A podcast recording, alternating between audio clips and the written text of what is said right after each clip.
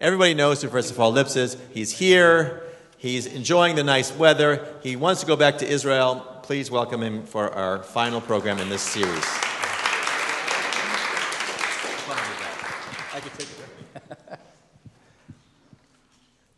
Uh, good afternoon. I want to start off with an apology. Um, for those of you who attended the Sunday afternoon session on Haredim, I made a big mistake and I feel very bad about it. And so I want to publicly declare uh, my failings as a lecturer. I said of um, the Gaon, Vilna Gaon, that he believed in Pilpul, and that is incorrect. And I got mixed up, and this chap coming now, Mike, he was the one who came up to me and said, I know that you don't know about the Vilna Gaon.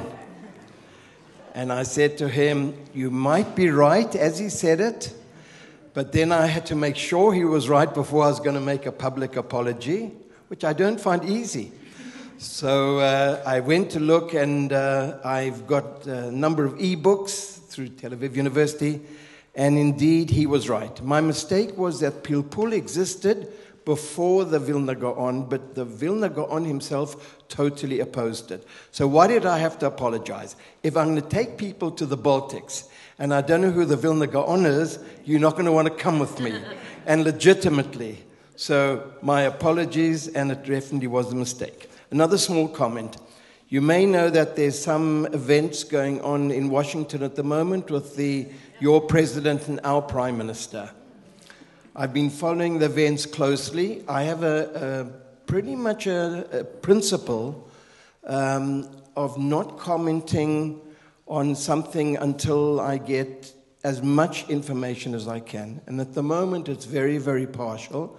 Uh, hopefully, by Thursday night, I will have been able to read the 50 page document, which even then is not so clear. I just want to make one point at this stage, without making any comment, that this is a unilateral declaration. This is a declaration, a one sided declaration. And in Israel, we've had another case like that. The 2005 disengagement from Gaza was a unilateral declaration by Arik Sharon he didn't negotiate with the Palestinians. It turned out to be a bit of a disaster. I'm not saying it's the same here, but I'm just saying that in terms of what we might call a treaty or an agreement or something like that, we're talking about a one sided commentary by people who have similar identities. So we have to understand exactly what this is. It doesn't belong to the category of peace treaties or anything like that. Okay, our topic is Russian speaking uh, uh, speakers, Russian speaking immigrants uh, to the state of Israel 1990 to 2020. A little bit about the, uh, the handout. Um, the first little one, and I'll deal with it in more detail why most new immigrants to Israel aren't considered Jewish. This is a big question with this population. Very big issue. So we'll be going through that in more details. There's another one which caused very fairly recently, a few months ago. Uh, Israelis are upset with the rabbinate who admitted that they use DNA testing to determine whether a person is Jewish. Um, also, I don't have to tell you what that means, and, and we'll deal with that more detail. Uh, and the third one is something about Russians and elections, which I'll deal in more detail. In terms of the bibliography, I think the bibliography indicates something. On this particular topic, there is a vast amount of material. It's quite amazing how much. And what's happened as far as research is concerned with this particular population is that uh, many Russian speakers of, have, were uh, very serious researchers when they were living in the former Soviet Union.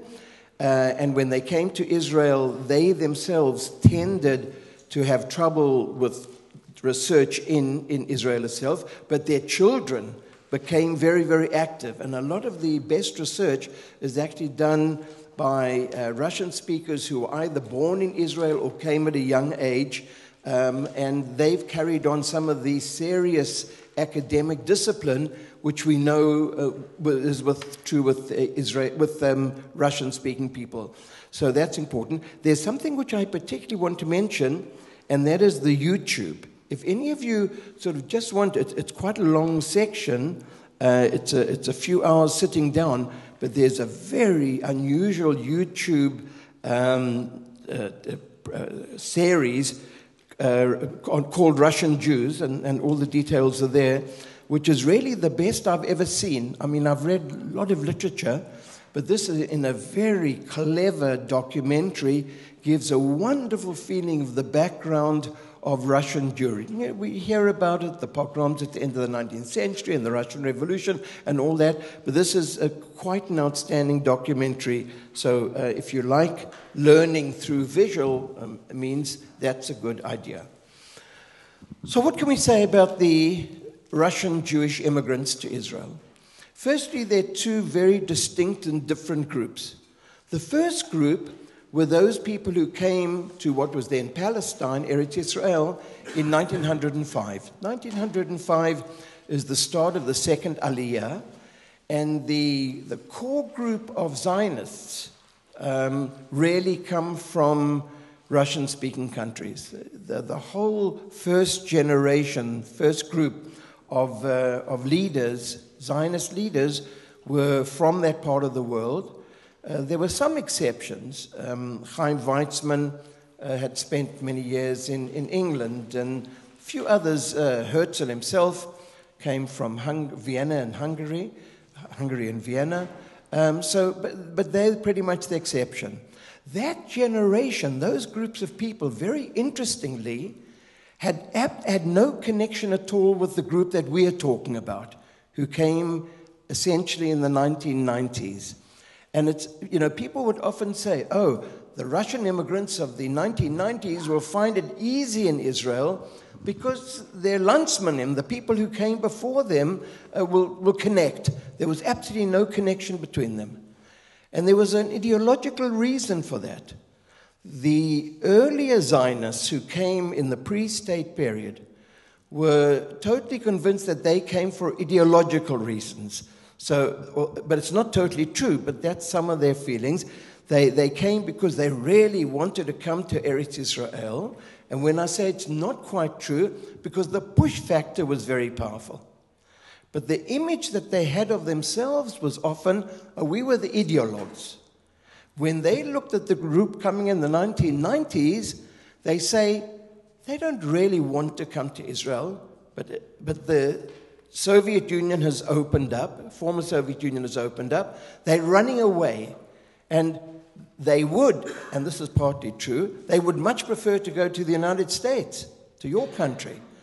But the United States and Ameri- Israeli government sort of worked together to, as time went by, to make sure that some of them, but not all of them, changed their route and, and came to Israel.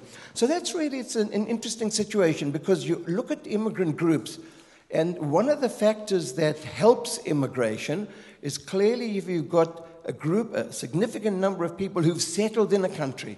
And then you have the chain migration phenomenon, which is very well known uh, in Jewish history.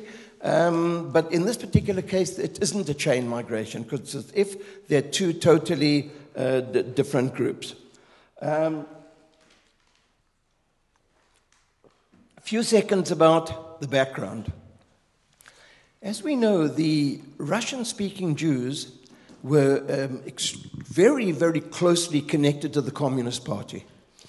And uh, there's some very good reasons for it by and large Russian speaking societies. By the way, I'm saying Russian speaking because sometimes it's not only Russia, it's Belarus and Ukraine and, and other areas where there are Russian speakers. So I'm speaking about, i am using the term Russian speaking, but it's, a, it's bigger than Russia itself. Um, I'm using the language definition and not the geographical definition. The, um, they, it's been an interesting question on why there were so many Jews in central positions. Something which people like yourselves might want to ask about the United States.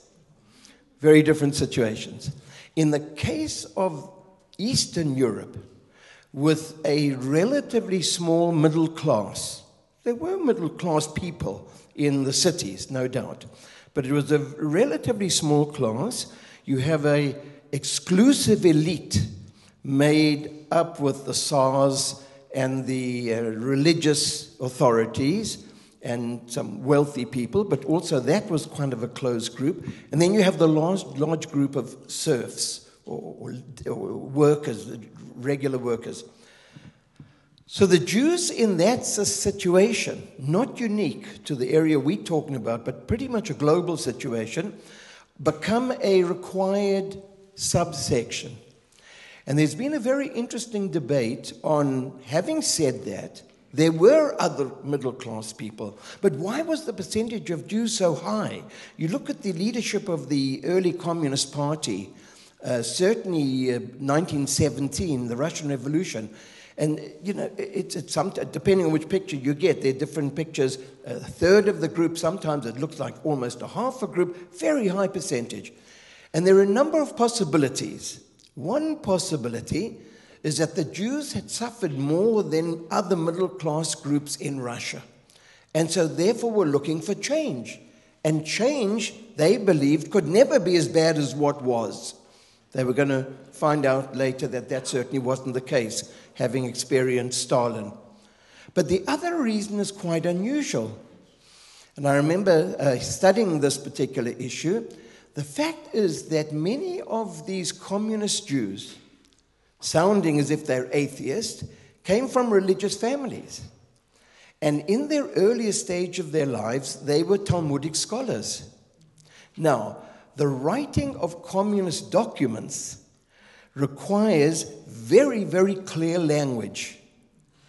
And the ability to come from Talmud and transfer those skills in a totally different environment is because you have the ability to take, as we know from Talmud, where there is a study of words and terms, um, and transfer it to be a propagandist for the Communist Party. Very, very interesting idea of how skills in one realm can change to skills in another realm. Why does this bring to mind modern Israel? Because they found that in the relatively small number of uh, Haredi, ultra Orthodox soldiers who've gone into the army, quite honestly, they're not going to be put in a fighting unit.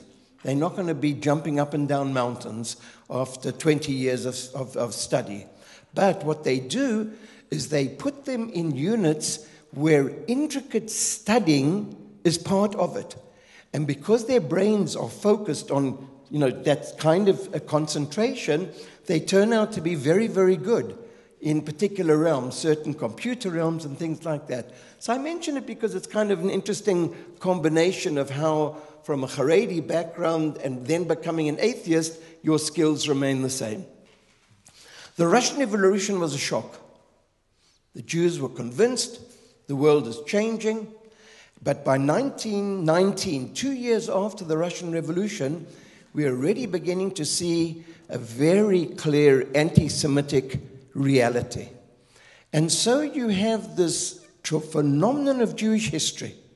Amazing. The, the, the broad view of Jewish history says, in a very cynical way, don't be excited when things get too good which is somewhat against some Jewish ideas of always believe in the future. But it's a very interesting phenomenon of th- this awkward situation of how we might interpret success, and then how sometimes you have the reaction of a wider society. This is very much a European phenomenon. You find it in many of the European countries.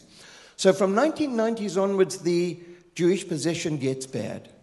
And for our purposes of the discussion that we're having here, what does that really mean? It means that survival, in an, the overwhelming majority of cases, comes give up your Judaism. It's a no win situation. And when I've been to Eastern Europe, and I'll just give one case study, you see how deeply embedded, embedded this idea became. We were um, once in Kiev, Kiev. And I was, I was there, sent there by the um, Joint Distribution um, crowd. And what happened there, um, I was with, there was a combined program of American Jewish students studying in Israel and Israelis. So it was uh, Hanukkah. So we went to various houses of elderly people and we pulled out the Chanukia. There was an old woman there. And she, there, were, there, were also, by the way, some local um, uh, Ukrainians who were translating. Suddenly, this, as this old woman sees the Chanukia coming out of the, uh, the packet and showing that what happens is that you put the Chanukia at the window, she suddenly screamed. And she was saying, Niet, Niet, Niet. And so the Ukrainian speaker said, what, What's going on? She said, But the people will see that I'm Jewish. This is the late 1990s. So, this deeply embedded fear, which comes up so much later, and for anyone who's studied any of those areas, you see how, with some of the older generation, the fear is so deep, even after all the years. This is supposedly after communism, oh, the change of regime and everything else of all those areas. It really doesn't uh, work out exactly like that. 1953 saw the doctor's plot, without going into the details, kind of the high peak of anti Semitism. Stalin dies at that time, and, but even after the death of Stalin, who had clearly had plans for mass annihilation of the Jewish people. I mean, he had no problem annihilating other groups as well, but he was certainly going to the annihilation of the Jewish people uh, in 1953. So the Jews, in a strange way, disappear from history. Not in a real sense. They're no longer around. The Iron Curtain is set up. And but uh, in the 1970s and 80s, and maybe some of you people were involved, slowly but surely the cracks of the closed society are beginning to open. And uh, brave people, it originally started, if I remember correctly, with uh, a group of women in Britain who uh, chained themselves up next to the uh, Russian embassy in, in London um, and spread around the world. Jews secretly going into the former Soviet Union, uh, taking a Siddur, taking a Tanakh, taking a mezuzah, just something to somehow or other uh, con- get contact with the refuseniks. But I think the important issue in terms of what we're discussing is to understand that there was at least a generation, in some cases, two generations, where totally forgetting about your Judaism was what was required.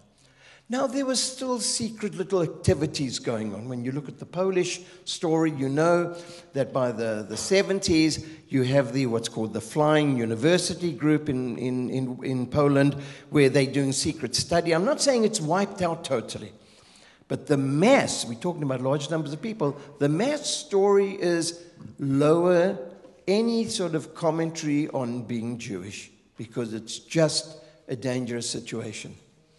Why is this important? Because in the 1990s, when the former Soviet Union, uh, Union opens, there's not a great understanding of what's really happened to them. People, very few people were going there, small numbers.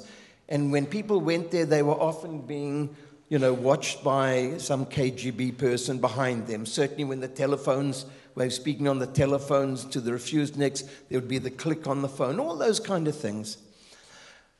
But what happens is this tremendous gap of two realities.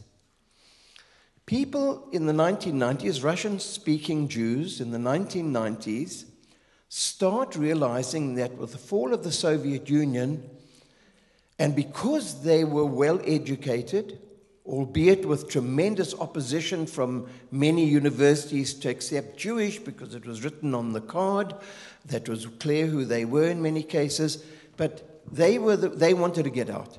And the percentage of Jews leaving, emigrating from the former Soviet Union, it starts 1989, a bit before the 1990, 91, when this became clearer, uh, the percentage of Jews leaving, of emigrating from those areas is extremely high. Uh, they're less than 1% of the population. In some cases, the figure goes up to even 20 or 30% of people from a particular area who were leaving who were Jewish. And they're coming into the big wide world. Now, the big wide world that they wanted to come in, as I mentioned before, was the United States. You know, they'd heard a lot about America, and even with Soviet propaganda, uh, and I've read some of it, and some of it's uh, on YouTube and places. The propaganda was that terrible things happening in the United States, and uh, there's uh, racial killings going on all the time. But there had been enough contact with America to know that America is really a good place to come to. And in Israel, what they hadn't realized is that firstly, there'd been a tremendous amount of anti Zionist propaganda. The Russians had never stopped expressing their, their deep disagreement that there's a Jewish state.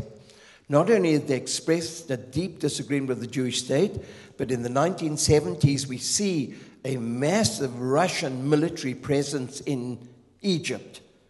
That time, uh, uh, clearly the major enemy uh, of the state of Israel.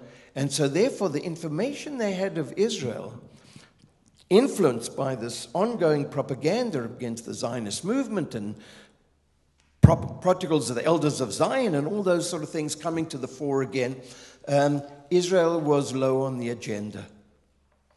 What they also didn't know about the state of Israel is that Israel has some pretty tough laws and uh, concepts of who is a Jew. And to be Jewish is not to say you're Jewish, it's to prove you're Jewish. And here starts the crisis. In 1989, the um, concept of let's leave, just to give the figure, Altogether, there were 71,000 people who left to emigrate from the former Soviet Union. Of only 12,000 came to Israel. Very small number. This is the Jewish figure, the Jewish figure of 71,000. Only a very, very small number uh, get to Israel. From 1990 onwards, for the more or less the 10 years, the figure's somewhere between 950,000 to a million. So you, you sometimes hear in different places. And here they begin to find that although they had chosen to go to Israel, although they had been directed in one way or the other to come to Israel rather than going to the United States, the problem that they face was absolutely unexpected by them. They come in, initially, they're quite happy. Open society, after some of them living in the northern parts of uh, Russia, uh, the Israeli winter seemed like the middle of summer. and they're quite happy. Things seem to be good. And then some of them want to start getting married. And it becomes a little bit of a problem. Because for those of you at the session, one of my sessions when I spoke about how my wife and I got married, both from Orthodox background, both getting letters, certificates, or letters, not a certificate, from, from our Orthodox rabbis. And even then it was a pain. Well, you can imagine what, imagine what starts happening with Israeli bureaucracy, which, although it's become a little bit more sensible, was totally obnoxious in the period we're talking about. The, the, the bureaucrats were poorly trained, the bureaucracy was very heavy. I remember renewing a passport, you'd go stand in line at five o'clock in the morning when the office opened at nine, so you can, during that day, it was crazy, absolutely crazy. Much better today. But here they are, they don't know what's going on. And then the rabbinic authorities begin to find out, and it carries on until a few months ago, where the rabbis start saying, Well, I don't know under what regulations are you coming through exactly? Because they're mixed couples. And that becomes a problem. And then there's a problem of cemeteries. which carries on today. You have a couple, someone defined as Jewish, another member of the couple non Jewish, and they don't allow the non Jewish person to be buried next to the Jewish person because you have to go to another cemetery. You know the word broch?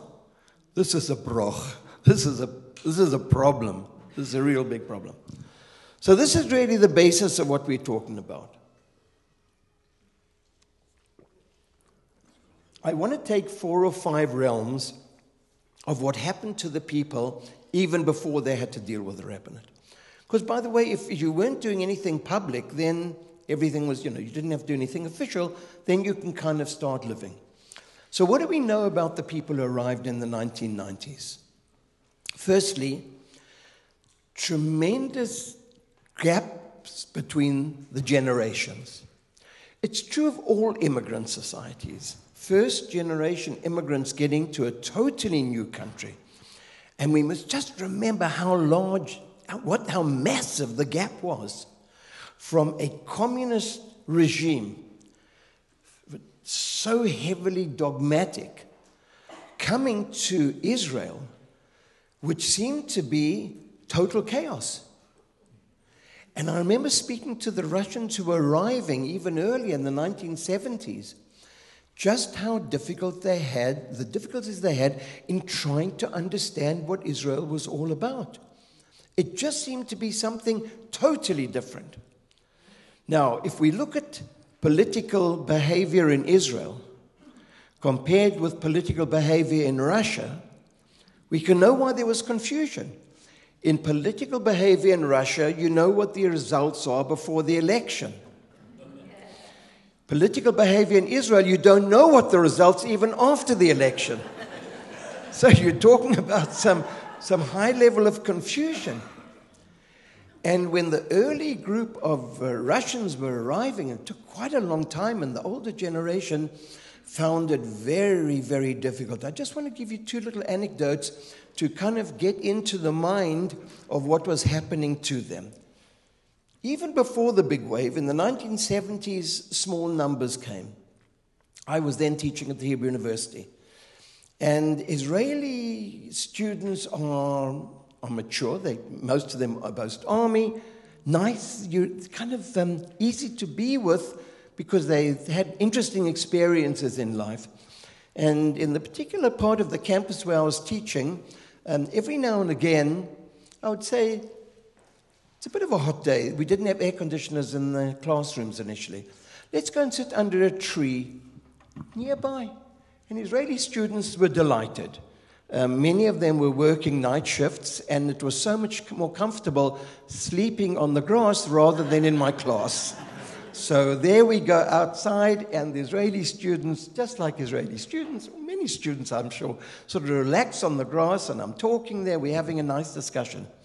I had one Russian speaking student who'd arrived a little time before, he studied Hebrew very quickly, and he would only stand. So I say to him, Look, everyone's sitting down, and I'm sitting down. I, grabbed the tree, by the way, so I could help my back. So, but he couldn't. And after about two or three classes where he actually stood like this, I said, really? I'm trying to understand, you know? Tell me, tell me what's happening. You, you don't like sitting on the grass? Should I bring a mat? You know, I've, I've always been creative. He says, No. He says, Where I come from, the fact that the, the, the professor is sitting on the ground I just can't deal with it. And therefore, he just, if, if, I'd, if I'd stood up and he had stood up, maybe that would have been okay. But it was the image of me sitting, relaxing with all the students and, you know, taking life easy, found it very, very uncomfortable. He was happy when we sat in the classroom and I was in the front and the students were behind. Everything was clear. The lack of clarity was very, very difficult. But there were other issues which one comes up, and I'm not being critical, I'm just trying to show cultural gaps. What we forget so easily, the culture we live in, is sometimes so strange to the other. Sitting in a, a, um, a minibus kind of thing, 12 seat or something, um, on a drive from Jerusalem to Tel Aviv.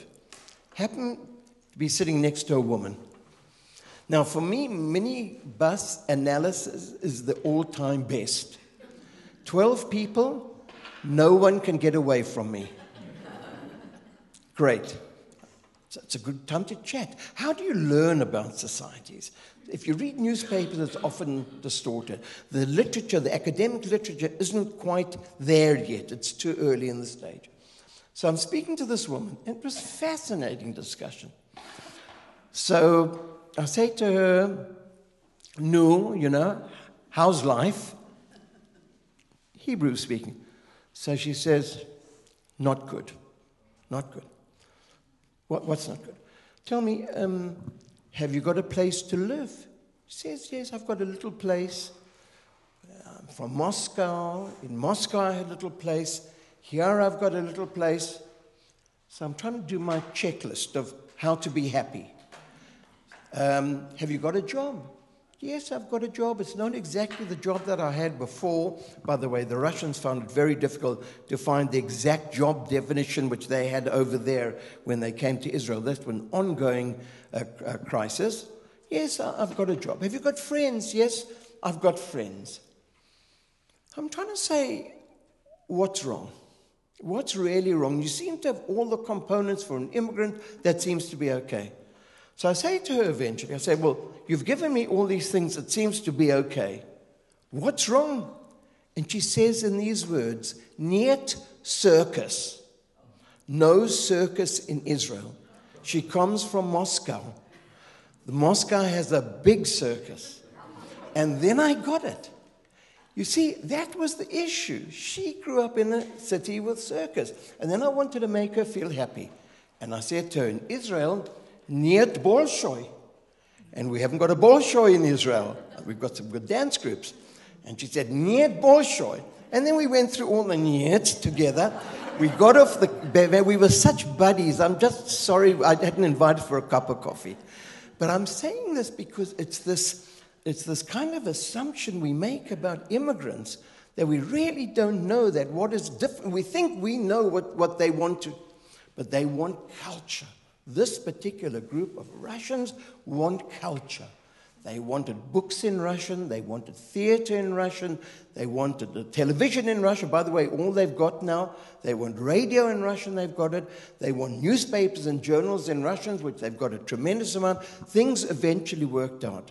But the initial group in the first generation, the first uh, period, was very, very problematic. The Second problem they had was a stereotype that developed in terms of the Russians. And this was very problematic. You often look at immigrants with stereotype. You often have an image. It's sometimes supported by the media, it's sometimes supported by politicians. But the image of the Russians was problematic. And one asks why. Well, this was a very large number of immigrants. In the 1990s, uh, by the end of the 1990s, approximately one out of every five Israelis was a new Russian immigrant. That's a big percentage. 10 years, your population changed by 25%. Not people who understand Zionism, not people who have a little bit of Judaism in their background, but something, a group quite foreign. And very problematic for Israelis in terms of body language. You know, Israelis use a lot of hands, their bodies sort of creep into everyone's face in a kind of friendly way. Um, but um, the Russian body was, was, was like this. And how, does, how can one see the stereotype? Many, amazingly, thinking it's a kind of a joke, when they were speaking to someone of Russian origin, they would speak as if they've got a Russian accent, which is, is very pronounced. It wasn't a nice thing, and kids did it a lot, by the way. Know, I'd be listening to kids in the street or somewhere else, even our kids. They would kind of had this Russian way of talking that was really not very nice and, and, and quite damaging uh, to the Russian population. So the Russians felt alienated. The sense of alienation and they had a sense that those were in Israel, that things were better in America.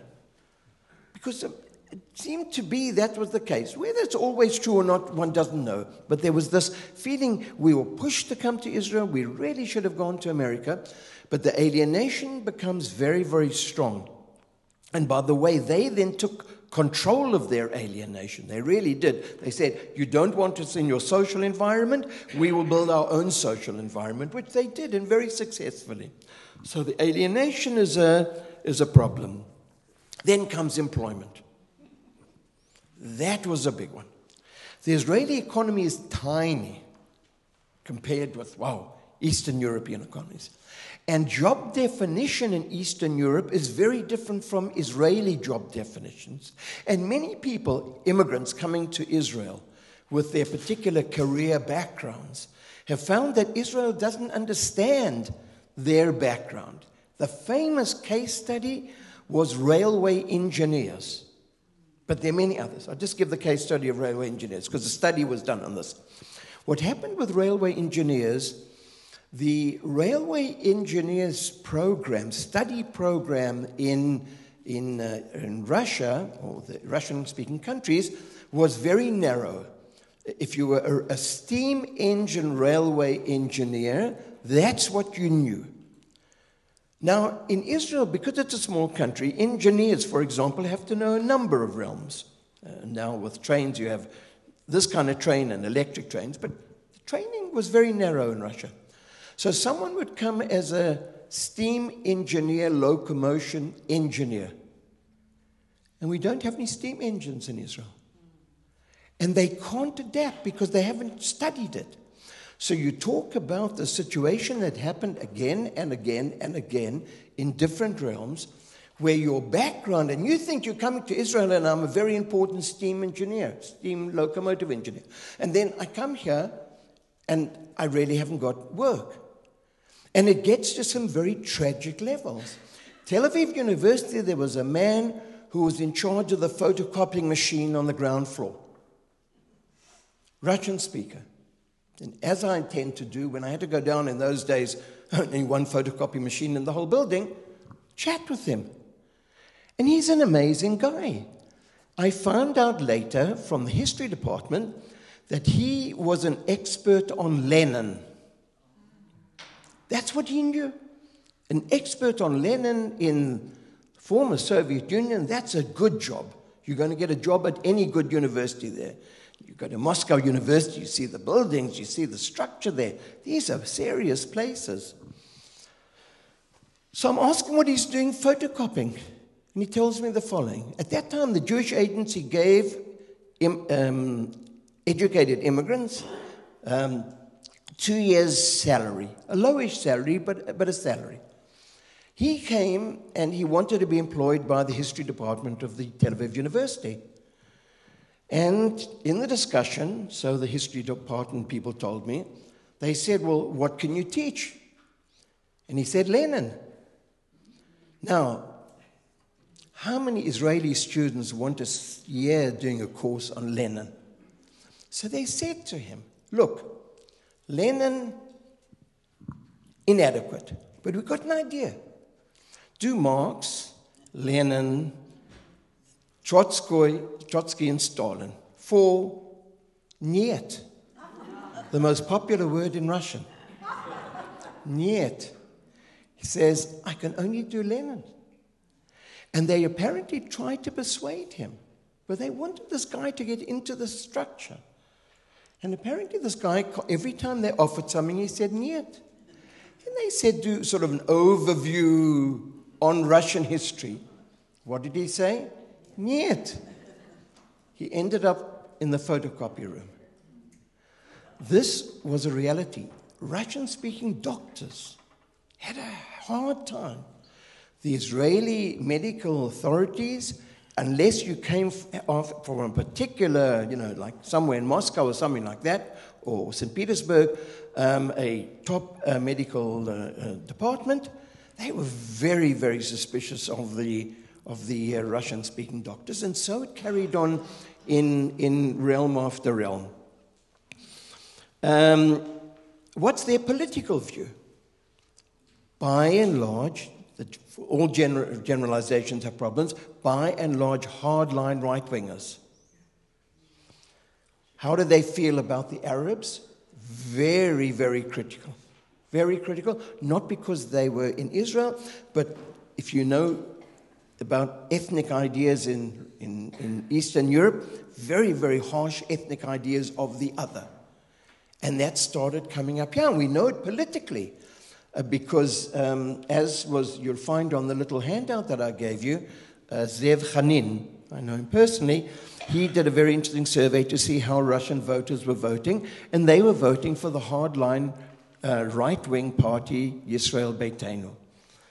So, this is where they were. They were being caught somehow or other in how the society looked at them and who they were. Um, school, education. They looked at Israeli schools and said, This is a play world. Those kids in Eastern Europe study hard. It's really, I've been in some of the schools, they, were they're good schools, by the way, good schools, and they have a lot of extra staff. They have social workers and, and psychologists and all those people. Um, and they looked at Israeli schools as, as a joke. And so some of them then sent their kids to afternoon schools where particularly, by the way, they would study mathematics. For, for Eastern Europeans, mathematics is what it's all about. So much so that the mathematics department of the Hebrew University, the students, the, the Russian speaking students were by far the best, much better than the Israeli students. Hard workers and very committed. So they were disillusioned with the Israeli school system, and a lot of other people are uh, until today. And then we come essentially to the uh, religious issue. That was the toughest of all.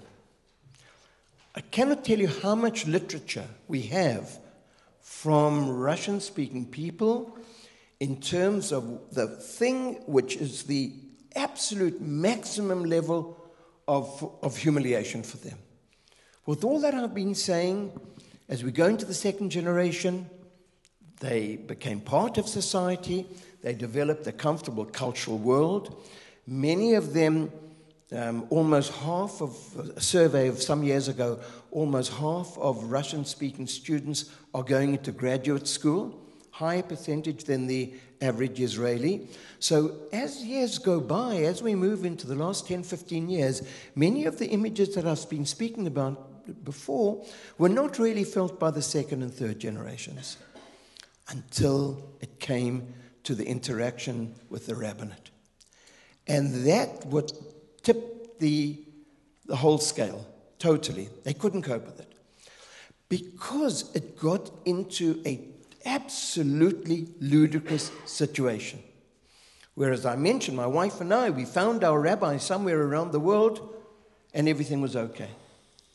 But the rabbinate was asking them for evidence that they were Jewish. Now, for those of you who've ever looked at cemeteries of Eastern Europe, you know what it's like. Poland, you people, for those of you there, Poland and many of the cemeteries of Eastern Europe are horrendous. You go and try and find your grandmother's name in some cemetery. And you know where you find, might find the stone? Not in the cemetery, but in a village house where they're building the house, and you can see gravestones in some of the houses there. You go to Krakow, and uh, behind the old shul there, you find the wall where that's where the gravestone were. They picked them up from other areas and put them sort of a little bit on, on, on the side of the wall there. How do you get evidence? How do you show? The boys obviously did not, were not circumcised. You want to circumcise your, your little boy, your infant male? Of course not. That's the last thing you want to do.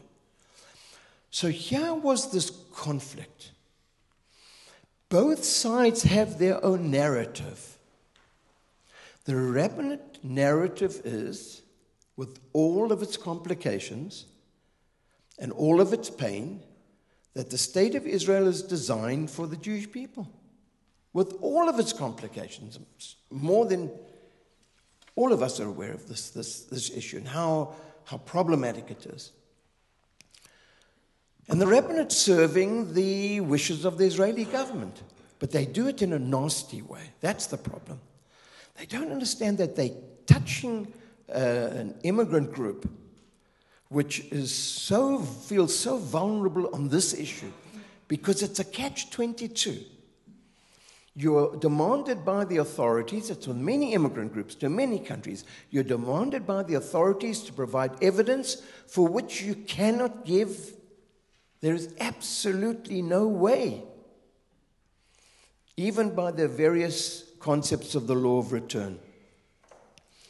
So, this is where we are today much better than the 1990s. In the 30 years, 25 years, 20 years since the mass immigration, the picture we see today of Russian speakers is a totally different story.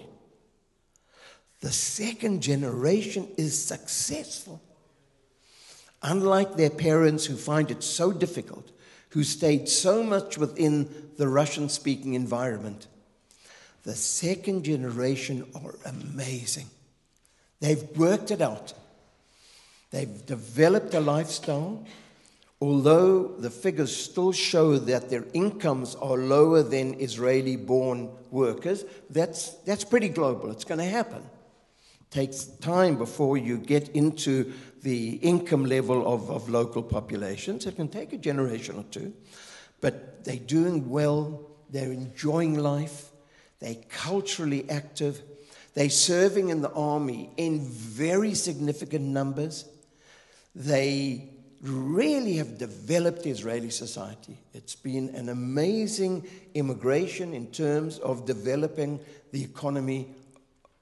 But you get them on the side and you go through the discussion like I had with the woman from Jerusalem to Tel Aviv, and you say, Have you got a job? Yes. Have you got this? Yes. Have you got this? Yes.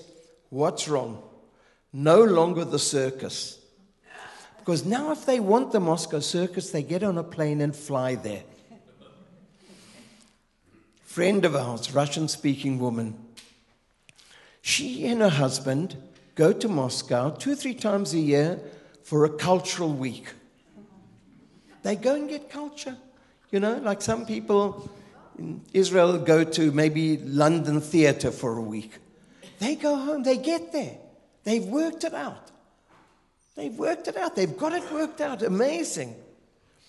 But when you speak to them and you say, What really hurts you? The religious issue is what we still haven't worked out. And I conclude with a comment by the um, chief, the, the, the Sephardi chief rabbi um, just a few weeks ago. He said the following. This is Chief Rabbi Yitzhak Yosef, a Sephardi chief rabbi. Hundreds of thousands or tens of thousands of non Jews in Israel under the law of return are these people. There are many, many non Jews here. Some of them are communist enemies of religion, haters of religion, brought to Israel to be the counterweight to the ultra Orthodox. And that isn't nice.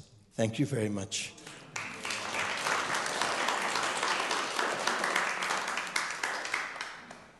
Questions? Yeah, Mike, I'll give you the mic and the mic. I, I know it's hard to generalize, but if you ask the Russian you know, uh, speaking immigrants that are even maybe second generation now, do they even consider themselves Jewish? Now, you know, for Israelis, there might be many, many secular ones that don't even believe in God, but they consider themselves Jewish.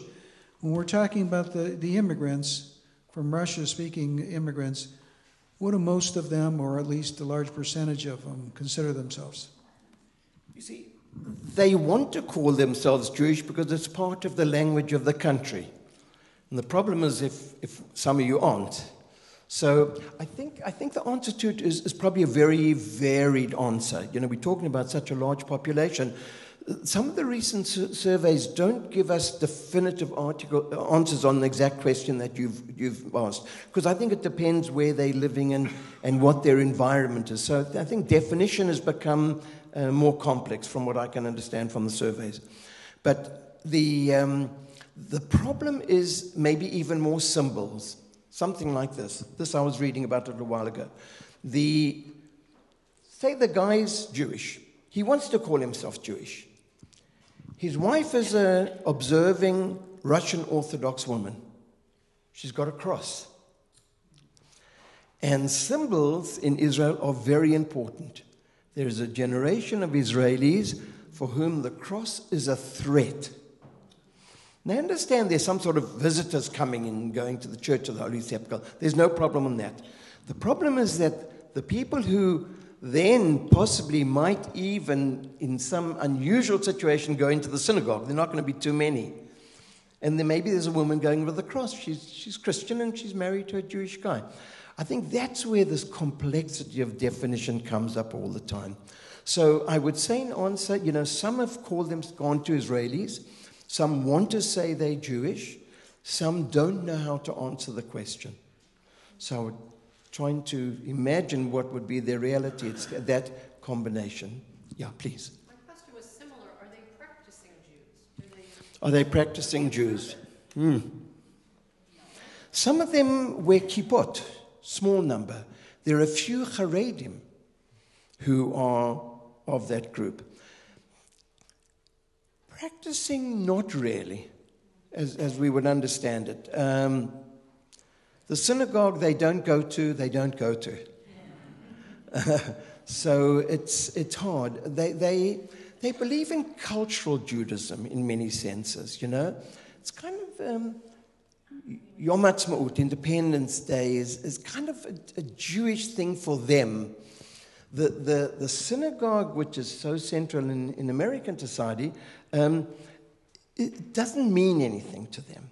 You, there, there's something also which they hold deeply inside them. They remember the clergy of the Russian Orthodox Church as being pretty anti Semitic. So religion has this very awkward kind of situation. Now, the whole issue, it goes back to Mike's question as well, of, of, of being Jewish, is is it a religious definition? Is it a cultural definition?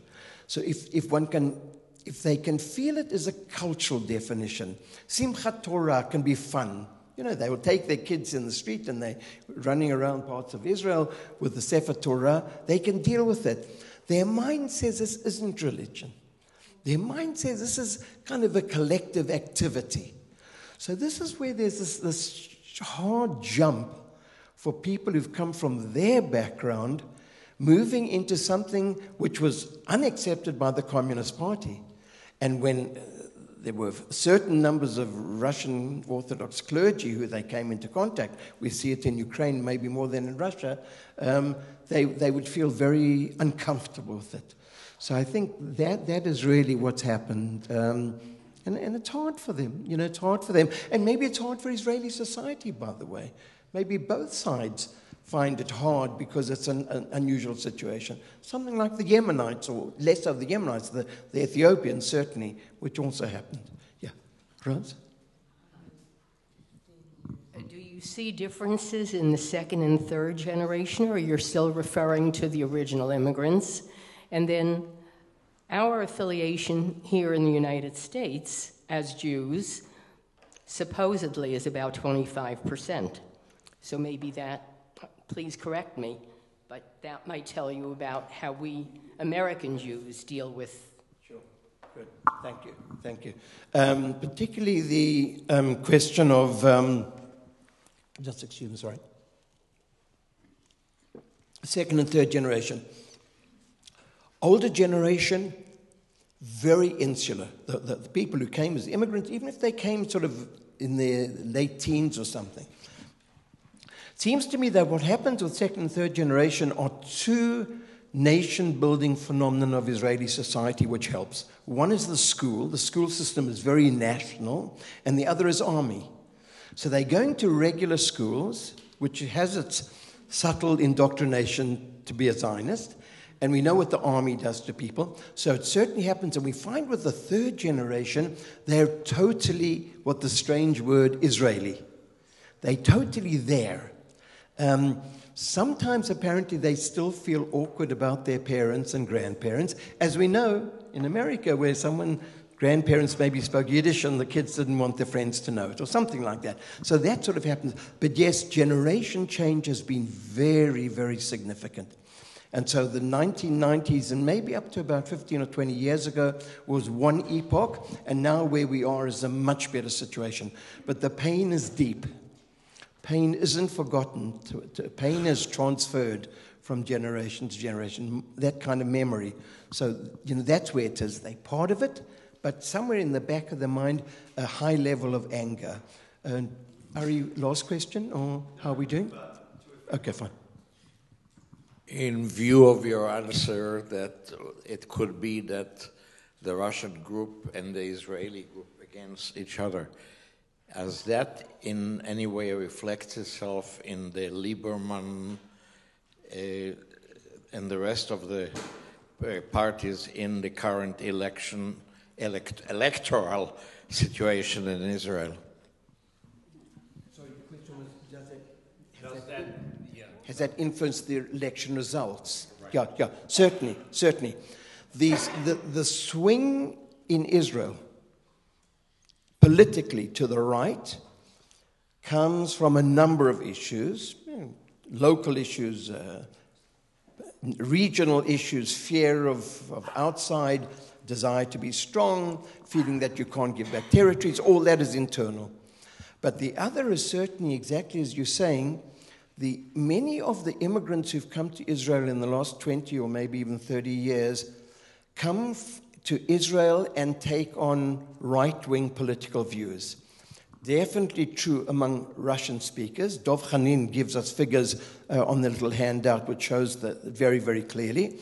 Uh, French speaking immigrants come and find themselves on the Israeli right because what happened to them in France was the conflict with the Muslim population. And coming to Israel, when you're then the majority and no longer the minority, the anger perpetuates itself. And by the way, a very significant number of Americans. That's what Israelis find very hard to understand. They say, You come from this open society with the constitution and all these great things. What are you supporting the hardline right wing parties, the, some of the most active people in the settler movement in the territories, proportionate to the number of English speakers, is, is quite high. So that's really what's happened in Israeli society. So there is a belief, I'm not sure it's 100% correct, but I think it's got validity that Israeli society per se has pretty much remained where it is politically. But the tipping point, you just need such a small number of people of a defined different perspective that changes the political reality. And that's really made Israel one of the reasons, not all, one of the reasons that made Israel kind of more right wing and very much influenced by the Russian speaking group, which was so large. Now, interestingly enough, we're finding, going back to Rosa's question, second and third generation Russian speakers seem to be moving more to the center. They say something like 15% of second or third generation see themselves as centrist politically in Israeli society. So, you know, does the swing back to the center come? Could well be. Okay, thank you very much. Sorry, sorry. Okay, sorry. I always reserve the right to ask some questions, so I have three quick questions. Um, Israel, Israel taking Israel taking a million. I mean, I have to emphasize this. Israel taking a million immigrants into the country. I don't know what I have to figure out. What, what would be like America, take, America taking how many people, Howard? We're like, it's a it's a twenty percent, thirty million. Well, we have 350 Americans, 350 million Americans, and we'd be taking uh, 20% of the population, 60 million. Yeah, it'd be like America absorbing 70 million uh, immigrants. So it's, it's crazy. So here's my question. Why, you said it was the, the Russians were directed to Israel. So why were they directed to Israel? And was this a political decision? Because they knew if the Russians came, they would be more right wing and the government wanted to have these voters? Or was there a different reason? That was my first question. I think it was, you know, Israel's always at, at the 1990s very much um, wanted to bring in immigrants. You know, now, nowadays there's a question. but that's a crazy decision. Yeah, but you, you don't know where they are politically at that stage. I don't think it was for political reasons. You know, it was known, by the way, if you talk about which is a good immigrant group, you take people from mosque, from the cities, and you know who they are, and you say, wow, this is the crowd we want. So I think it was more that than anything else, rather than, I don't think anyone was aware then of the long term political results. I don't think on the political level, I think it was, you know, it was they, they wanted them in, they wanted more, they wanted, they were seen as potentially skilled immigrants, and I think that's what Israel wanted at the time. My second question is when we go to Israel, and most of you have been to Israel, it's very obvious you can see the immigrant groups that we've been talking about. Um, you're walking around Jerusalem, you can see Ethiopians and Yemenites, um, and it's obvious what groups they come from, even the younger generation. Just, but I have to say, I, have been to Israel seven or eight times in Israel. I have not seen many Russians. I mean, I can't tell them apart. First of all, probably because the young people don't speak like Russians. So it's a very interesting group, but where do they hang out? Because they must, so where are they? I mean, I understand they do have their own insular communities. Where are they in Israel?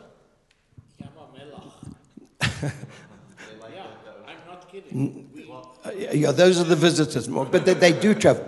But they're not meeting the Ari Katz groups.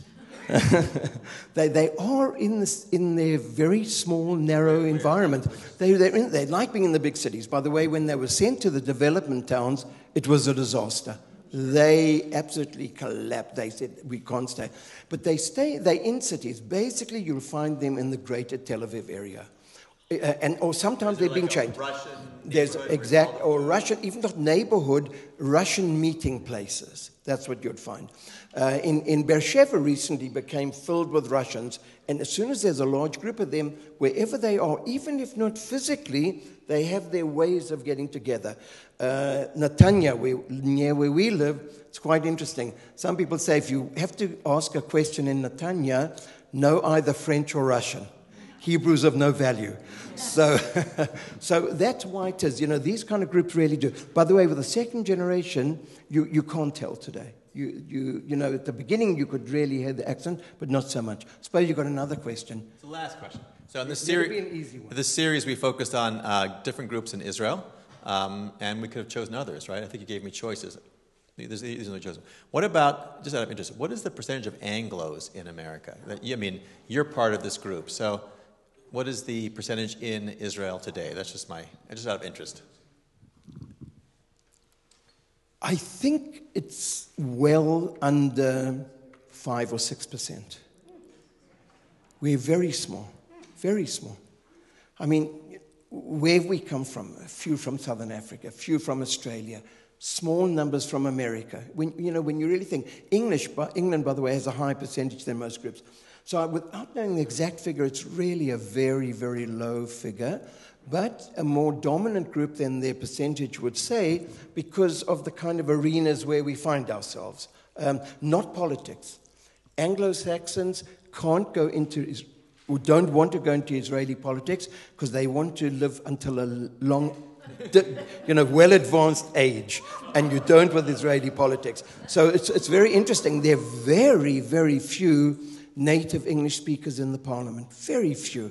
But they go into other, all the other realms that they go in, in those realms, you know, they, they're quite well known. Thank you very much for coming to the series. Thank you. Tomorrow night, we're back here for the final in our, in our four part series on what? Oh, on, on prime ministers. We'll do Yitzhak Rabin and then our closing program Thursday night here. Thanks.